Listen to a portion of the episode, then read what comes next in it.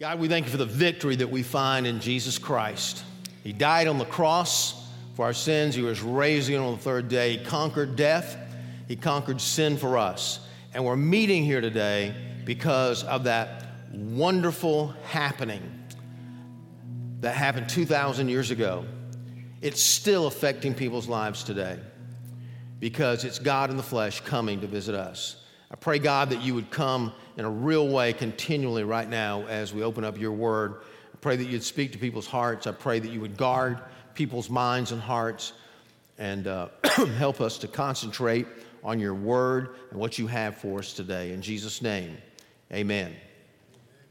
Well, let's take our Bibles this morning, turn to Ephesians chapter 6. And uh, if you don't have your Bibles uh, there, you can, uh, and you don't have an app for this, uh, you can look at the Pew Bible right in front of you, and you will find that uh, it's near the book of Ephesians, kind of near the end of the Bible, end of the New Testament, and you can open there and uh, follow along with us. That's going to help you a little bit and really getting the message that we're going to have for you this morning. Um, a novel written called The Fall by Albert Camus. Hoping I'm pronouncing that French pronunciation uh, correctly. I can't even pronounce pronunciation, much less, you know, a French name. But um, he wrote a story, it's a novel, and the character's name is John Baptiste Clamence. He was a lawyer, and he fancied himself to be not only a very good lawyer, but, but a very kind one as well, very, a very good person. In fact, a lot of times he would do pro bono work. And so he'd kind of pat himself on the back. He was doing a good job, good, good deeds. Well, one night he was walking on the bridge over a river.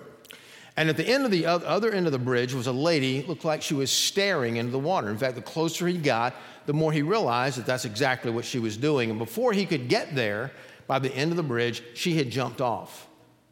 Well, he had a choice. Again, this is just a fictitious story, but he had a choice. He could jump in and try to save her. But if he did that, he reasoned to himself, hey, you know, uh, it's tough to think on your feet, by the way. And, um, you know, he, he's jumping in, he's thinking to himself, well, I'll, I'll drown myself, maybe. And then he thinks to himself, I'll go get help. But he thinks, well, if I go get help, I know how this works. I'm a lawyer. I might get blamed for her death, or I could do nothing. And he did nothing. And he walked off. But then he began to be in great conflict in his life. Because after all, he thought himself to be a pretty good person, but he thought, hey, nobody saw what I did. Nobody's ever to know as he walked off and allowed that girl to drown. Well, push comes to shove in his life. He's going through all this. And really, the author of The Fall um, just simply was trying to tell us there's more going on in life than what we can see. There's a spiritual battle going on. Finally, he finds himself realizing that it's not that he just wanted to protect himself, he just didn't care enough. He just didn't care enough. And he began to realize that everything that he was doing in life was to impress other people. When no one was looking, he really showing his true character. So one night he was on the bridge and he was trying to convince himself that he was still a pretty good person. And he thought about his neighbor. He said, I'm a better person than my neighbor. I'm a better person than the, the, law, the lawyer that's in the office with me. I'm a better person than this. And he goes on. And he heard all of a sudden a burst of laughter behind him. And he turns around and there's no one there. And the author was just trying to get across a point. There's spiritual warfare going on all around us all the time. Well, as we open the book of Ephesians, we find the best passage we know, the most complete passage we know on spiritual warfare in the Bible. Now, when we're talking about spiritual warfare, the, I believe the vast majority of people really want to count for something. They, they want their life to count. The vast majority of millennials that have, sur- have been surveyed said they want their life to count and really make a difference in this life, but just seems like something keeps holding you back. There seems to be a wall, a barrier around you, or every time you feel like you're gaining something, somebody, something yanks you back suddenly. And you wonder what those things are. We're beginning next Sunday, or next Sunday morning, we're going to start a new series of messages called Seven Enemies of Our Faith. And this morning, what I want to do is just teach you and give you some information about the enemy behind all those seven enemies. And that enemy is Satan. Now you think to yourself, wow, you know, uh, man, I thought you were educated a little bit and you're believing in Satan, a personal devil. Who believes in that anymore? Well, only about 5% of Americans uh, surveyed, and I think that's really, really low. But 5% of Americans surveyed said they believed in a personal devil. And so you're, you're looked upon as kind of non intellectual, but something's going on behind the scenes. There, there's something, I mean, you believe in a, you believe rationally in a good, right? I mean, you believe in a supernatural good. And so, why is it kind of off the wall to believe in a supernatural evil? And because if you don't believe in that, then you have a hard time explaining evil and suffering in the world. Andrew Delbanco, in his book, The Death of Satan, realizes this when he says that society hates the word evil because it places a value judgment on someone else. But the Bible constantly refers to the struggle that we have with spiritual warfare. As we look at the book of Ephesians, we find that Paul spent more time in the, in the city of Ephesus than in any other place in his ministry three and a half years, two different trips, two, three and a half years altogether. It was so emotional when he left them for the last time, he cried on the, uh, the riverbank the, the bank of the lake or whatever, and, and he began to, to cry, and they began to cry over one another because they felt like they would never see him again. Very intimate time. And so he's writing from a prison in Rome.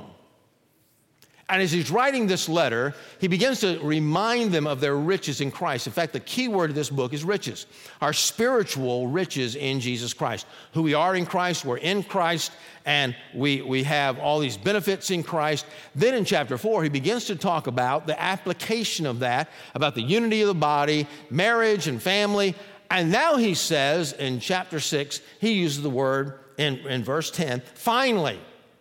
Now, when he says finally, what he's really saying is, let me add a word of warning here.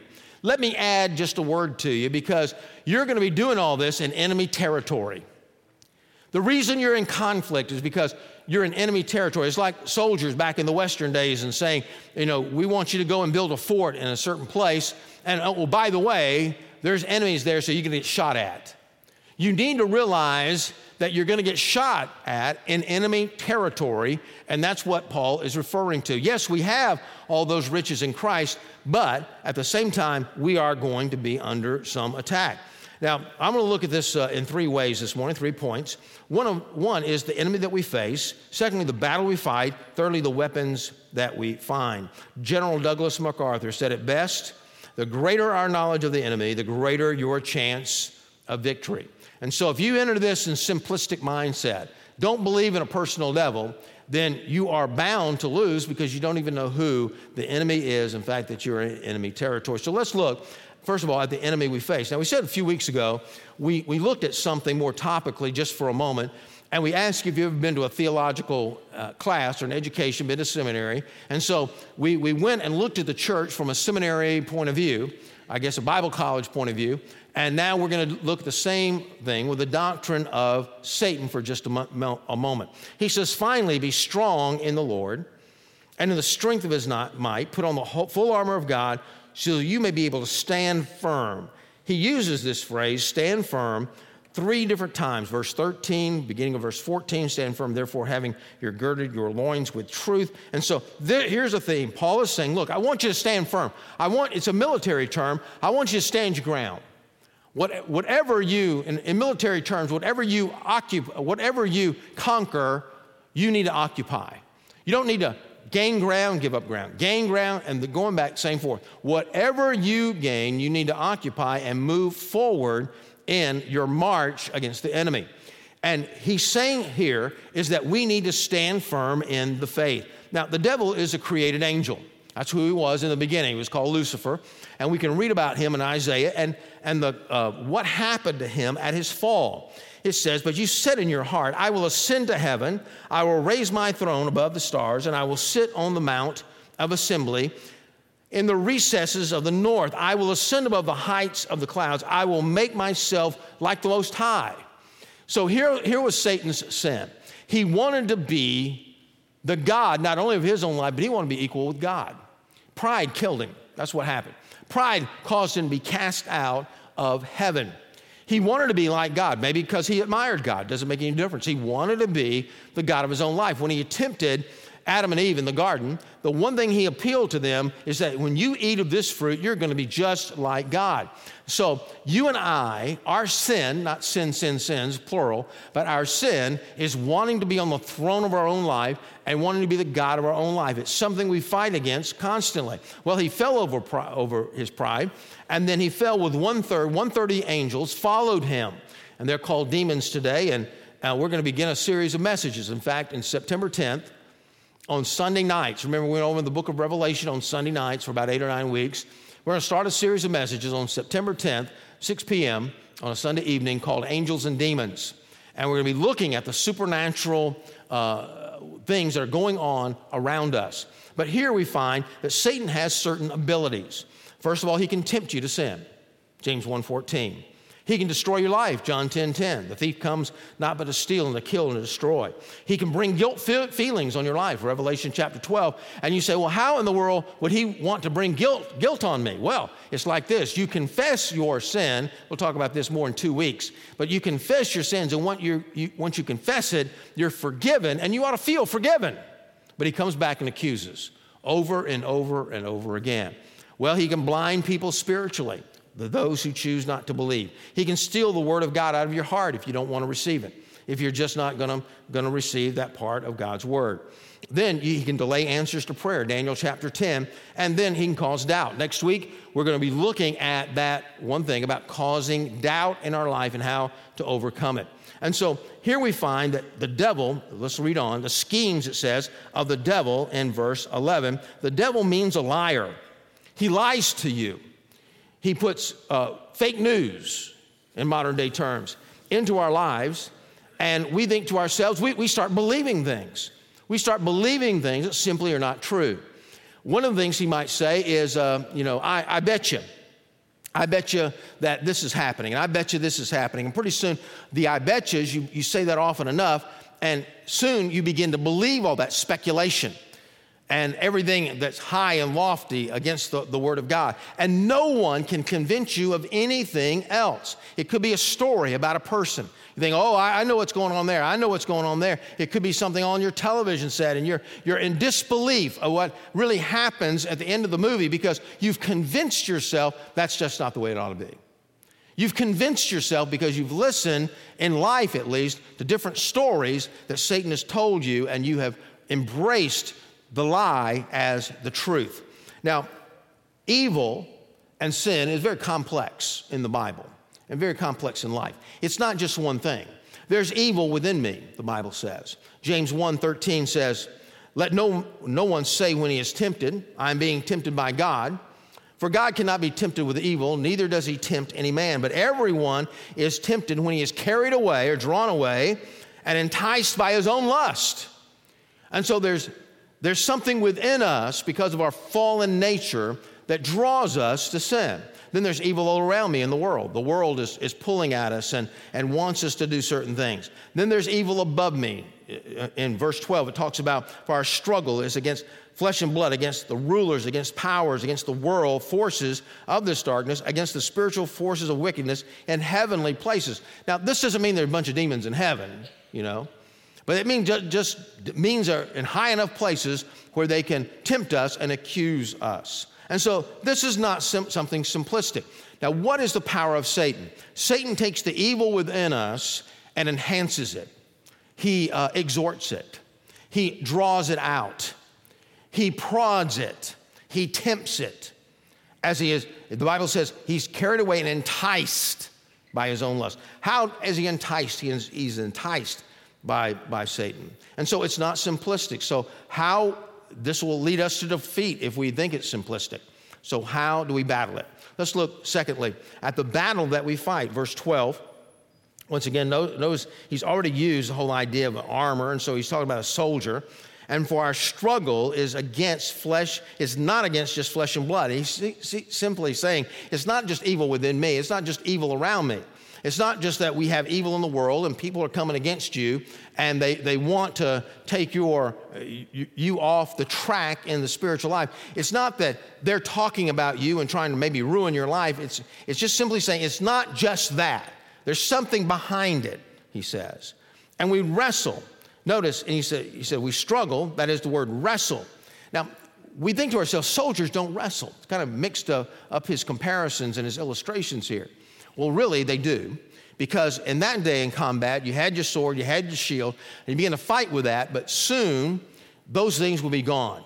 Maybe you used it on your, your sword on somebody, or it was knocked out of your hand. The shield is on the ground. Now you're jumping on people and wrestling them to the ground. It's, it's combat. In fact, the word struggle means to have your knuckles on the ground. It's combat at a basis form. And so we find here that there's, there's things going on. Notice it says in verse 11, the schemes of the devil. We struggle against these schemes.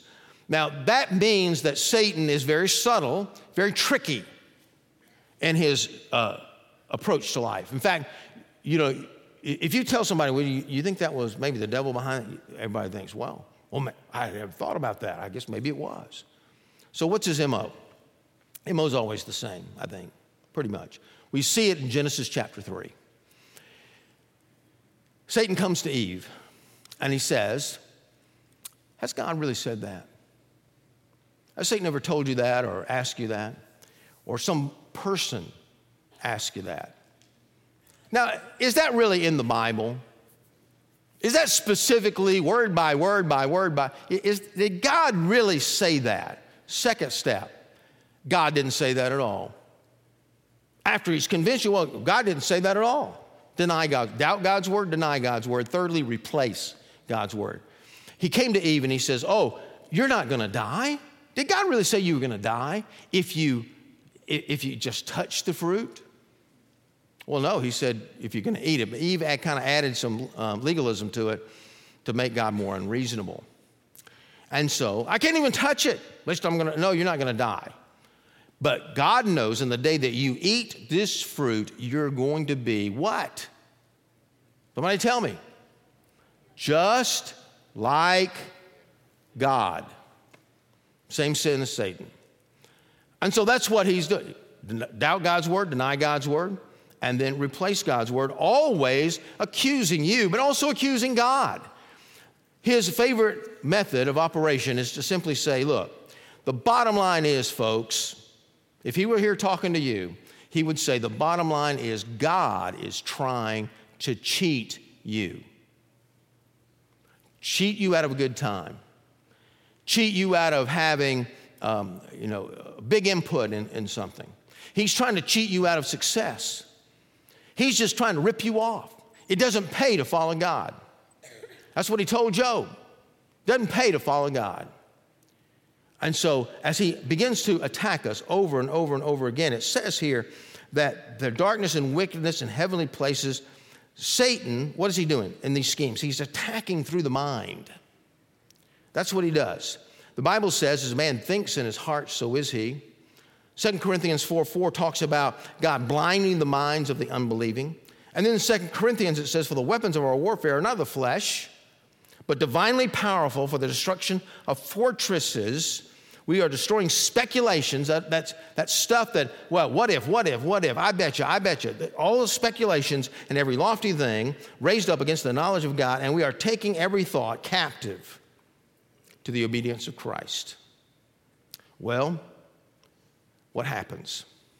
Satan begins to tempt you with the little things, little things, little things, little things, little things. Pretty soon you're kind of asleep. It puts you to sin puts you, small sins put you to sleep. And pretty soon, boom, something hits you big.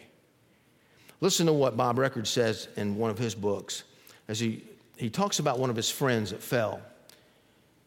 And he says, My friend had been a man of faith who once cared for his kingdom, his job, and his family. Still, he found his heart adrift. When the temptations came knocking, well, just listen to his words. He said, and I quote, It was my inability to resist the entry level temptations that led to last year's events. It's pointless to ask me the question, What were you thinking? Because the fact is, I simply wasn't thinking about what I was doing at all. I blinded myself to who and what I really was. My own selfishness prevented me from being loving as a husband should love his wife. And from that point, I began to detach myself emotionally from my marriage and from my children. And I placed myself in this position, I was then open to the possibility of forming an emotional bond with another person. A ruined life. Because maybe, just because, didn't understand the schemes of the devil. So, how do we fight? Number th- point number three, as I promised, the weapons that we find beginning in verse 13 and 14. Um, notice uh, on your screen there's a picture of the armor of God. And as I said before at the beginning of the message, what had happened to Paul is he's in prison. And so he's writing this letter to the church, at Ephesus, and he's thinking to himself, I, I, want some sort of illustration. I want an analogy to describe what our defenses are with, with, uh, against Satan. So he looks at the soldier and he says, Well, here it is, right here. And he begins to go over the armor of God. Now, this, if some of you have read uh, the book, Overcoming Spiritual Vertigo, that I wrote about a year ago, this, this is in that. And so and, and that book, especially chapter five, will prepare you for the messages that are to come during the next seven, seven weeks. It's not going to be in the book, but it's going to prepare you for it. And so, what we want to do, even though it's going to be a little bit of a loss, we want to offer you that book just today only for $10 rather than the regular price of 16 or whatever it is. Okay? And so, it's in the bookstore, and just keep that in mind. But here we find the different things the armor of God, the belt of truth Notice it says, in, first of all, in verse 13, therefore take up the full armor of God, that's a command, so that you may will be able to resist the evil day, and having done everything to stand firm. Stand firm, therefore, having girded your loins with truth. This was a belt, the, the loins girded, was a belt that went around the waist in order to keep everything else together. You, you lose the belt, you pretty much go into battle, you're going to lose the whole armor. And so truth holds everything together. The Bible teaches us, sanctify them in the truth, Jesus said. Your word is truth. What are we talking about the truth? The truth of the Bible, the Word of God. Listen, anytime you operate your life in falsehood, you are an extreme disadvantage of life. If, if you believe that two plus two equals five or, or three, you're either going to cheat yourself out of a lot of money or cheat somebody else. If you believe the law of gravity doesn't exist and you try to jump off a building, it's going to hurt you. Take my word for it. And how high you jump de- determines how bad it's going to hurt. When we don't have the truth of God's word and believe in the truth of God's word in our life and heart, we operate at an extreme disadvantage of life. This is what Paul is saying. Then he says, the breastplate of righteousness, of right living, because right living guards the heart. Sin puts you to sleep, righteousness brings you to life. Watch over your heart it says in the book of Proverbs, with all diligence, for from it flow the springs of the issues of life. Then he says in verse 15, having shod your feet with the preparation of the gospel of peace. There's something, he's talking here about sharing the gospel. And there's something that's very offensive as well as defensive about sharing your faith. When you, when you share your faith, you're sharing your story. You share what Jesus has done for you. And every time you share that, it becomes fresh. You relive it in your mind. Some of you maybe have gone through at some point in your life, maybe a bitter heart. And people ask you what, what's happened, and you say, Oh, I've gotten over that. But every time you tell the story, you kind of relive it. It's the same way with the gospel on the positive side. Every time you tell the story, you relive it. And also, you're worried about your integrity, really. Think about it for just a moment. If you share at work or at school the gospel and people know what you stand for, you're going to be very hesitant to get into sin. I remember when um, I was in college and I joined a fraternity and uh, I, I got right with God. Uh, not, I'm not saying join a fraternity is not being right with God. I'm just saying that I got right with God and I decided that instead of moving out of the fraternity house, I was going to stay in it. I mean, I wasn't a mature Christian. I didn't realize that the danger I could, could be putting myself in and temptation. But I just simply said, you know, I'm going to stay in here and I'm going to witness to everybody, share Christ with everybody's in the house. And I did that. But I discovered because I'm, I'm retelling the story over and over and over again, it's helping me, it's building my faith. And I also discovered that people were always watching, even when they say they weren't believing. They were watching, hoping what I had was the real thing. Really makes a difference. Some of you right now, I hope you get one of those magnet things that put on the back of your car. Some of you have those, right? Some of you, I know I do. I know some of you do because we get phone calls from people and they say, hey, somebody with a Cross Life bumper sticker just cut me off in traffic. they just about ran over me. And of course, our, our answer is very simple and truthful. Wow, somebody stole their car. Had to be, right? somebody stole it. but when you realize it's on the back of your car, hey, wearing the t shirt, you go around town, you go through a drive through window, and there it is, Cross Life Church, you better be nice to those people, right? You're always watching. It helps you.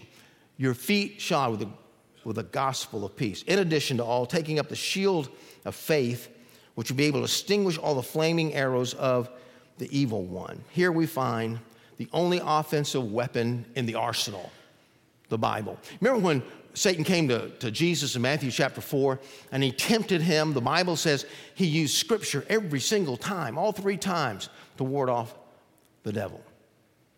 I uh, remember when uh, we started a church in Atlanta, Georgia, and um, in this um, church, we had a sponsoring church, the mother church, and it was not too far down the road from us.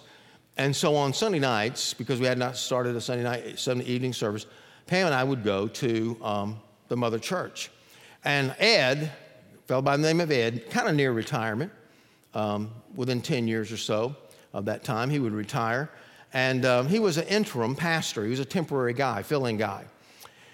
And he told this story. He said, back when he was in the Navy, 19 years old, he got off his ship and he went into town with a lot of friends. Now, he's been trying to live the Christian life, but he's been slipping just a little bit, been going to sleep a little bit at a time. And he shows up, and these guys said, Let's go here. And a guy pulls up in a house that's a bar, but it's also a brothel. And man, he said, what hit his heart Am I going to make this decision? A decision that's going to really change my whole life. Or am I going to go back to the base when I don't even know where I have to walk? I'm with my friends. I've made these good friends. If I, if I leave, I'm going to be the only one to leave. And he decided to go in.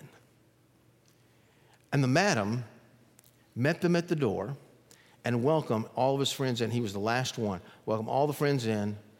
And she got to him. And she looked at him and said, Young man, beware. God is not mocked. For whatever a man sows, that shall he also reap. Galatians 6. And he was astonished, as she was. And he turned around, went back to the base. Later, went to seminary, later became a pastor, and at that time was working for the um, convention in Georgia as an inter- and also an interim pastor. Here's a lady that had no idea probably what scripture was, and she quoted verbatim a passage, two verses in Galatians chapter 6. Where did that come from? But the point is, the sword of the Spirit, the word of God, convicted his heart. And he turned around. As the lady said, You need to go back to your ship. That's what she told him. And at 19 years old, he turned around, went back to his ship, and she helped him, and the Word of God helped him make probably the most important decision of his life. Well, lastly, even though it's not part of all this, he says, Take the helmet of salvation, the sword of the Spirit, which is the Word of God, with all prayer and petition. We pray over the whole thing because prayer is what really is the spiritual warfare. We look at Daniel chapter 10 and other, and other passages in the Bible where they wrestle, and they're wrestling in the spirit of prayer the whole time. As we look at this next week, we ask ourselves the question how are we going to apply these in the next seven weeks? How do you really apply the armor of God? The Bible says, put on the whole armor of God that you may stand against the schemes of the devil. What, what are some of the schemes? Doubt. We'll look at that next week. Very important. In fact, if you're going to bring any of your lost friends to church, this would be the best one to bring them to on the whole series. Then we're going to look at temptation. Everybody needs a message on how to overcome temptation, frustration, and prayer. What about mistakes? You know, we, we've had a lot of sermons over the years and we've heard a lot in other churches about sin. What about the things that you decide to do and you make decisions and they're mistakes, but they're really not sins? You meant, the, hey, hey, you meant it in a good way, but you just made the wrong decision.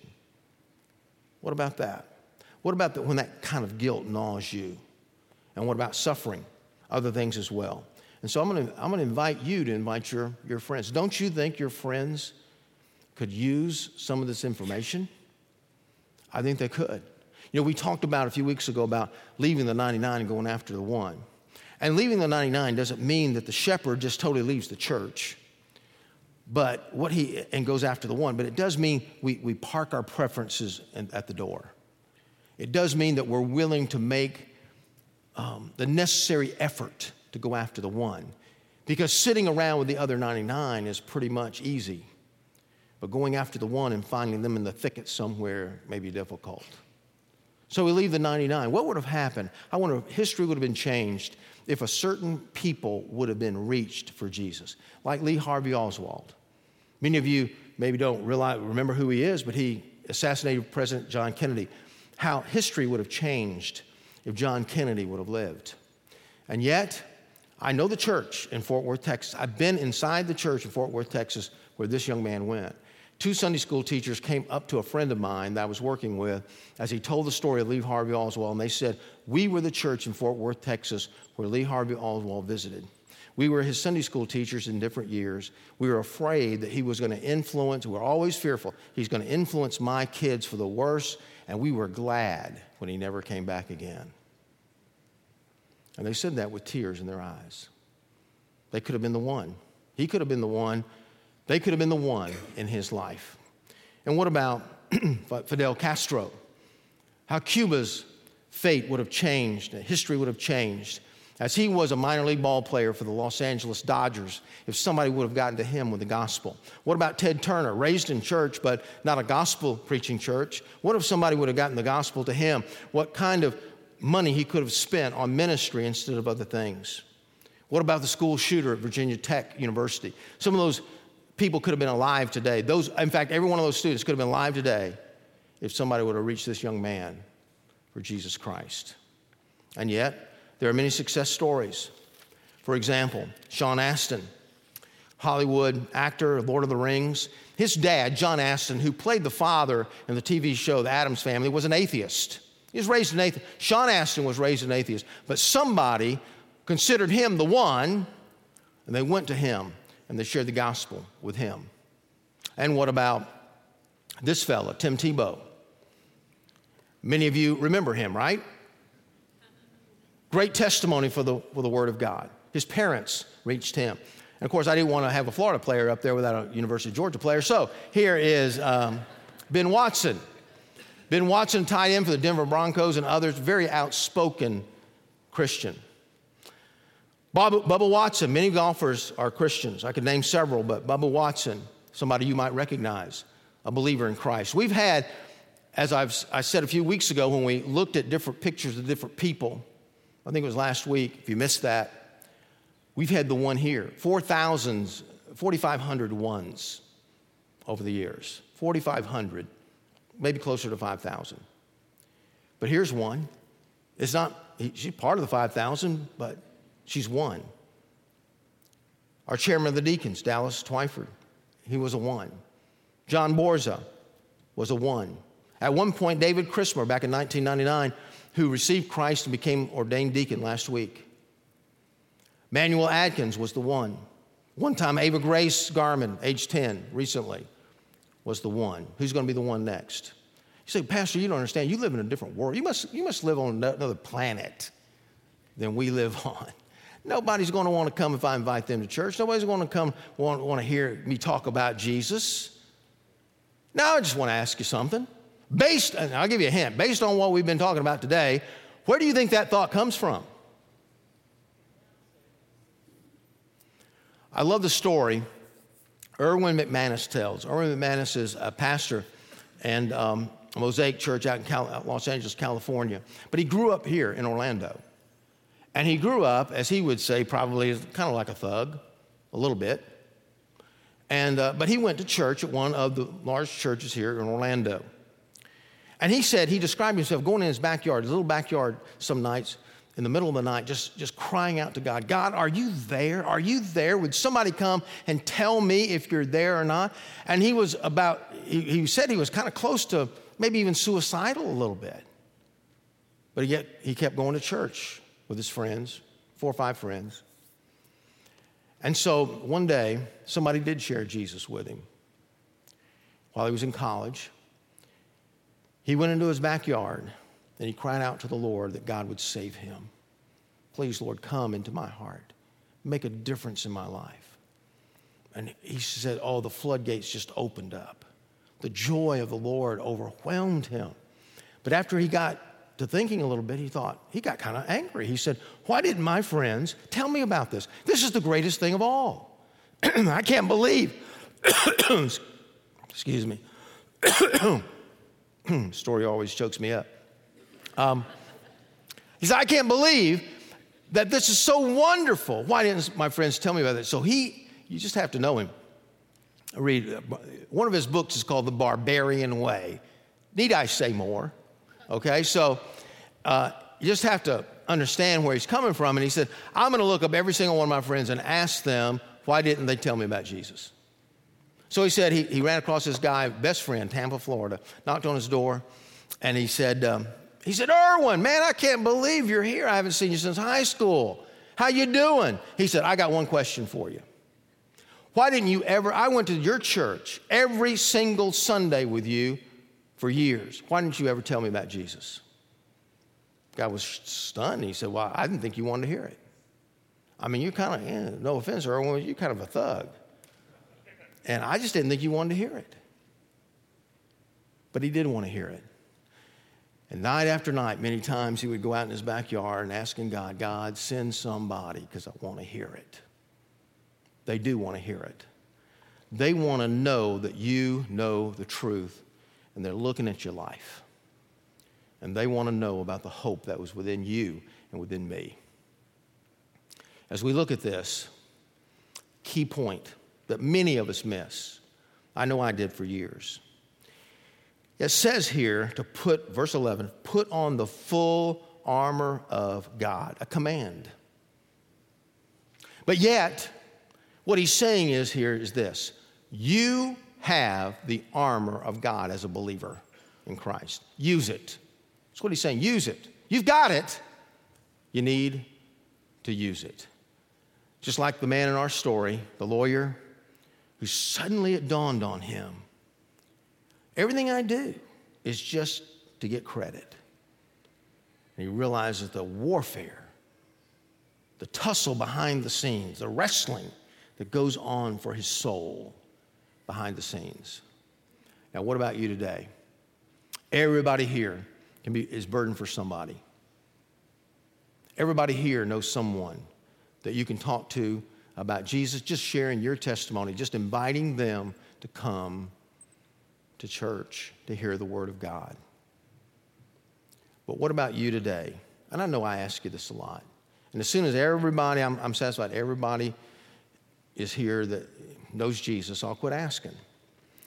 But if you were to die tonight, do you know that today, do you know you go to heaven? Do you know that Jesus lives in your heart? Do you know that? If not, you don't have the armor of God on. You're just open prey to the schemes of the devil put on the whole armor of God by receiving Jesus today. Put your trust in Him. He's not trying to cheat you, He wants to bless you. With heads bowed and eyes closed, God, certainly we know that death was arrested. And on that fateful day, when you rose from the dead, you conquered death and sin for us. And because of that, we, we are here today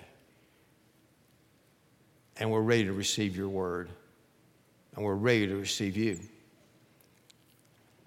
So I will instruct those that want to receive Christ. Pray this prayer with me silently as I pray aloud. Lord Jesus, thank you for loving me. Thank you for going to the cross and dying there for my sins. I open up the door of my heart. I ask you to come in. Lord, I need your forgiveness, and I want to put you on the throne of my life instead of me. In Jesus' name. Thanks for listening. You can find more sermons and other information at crosslifechurch.com.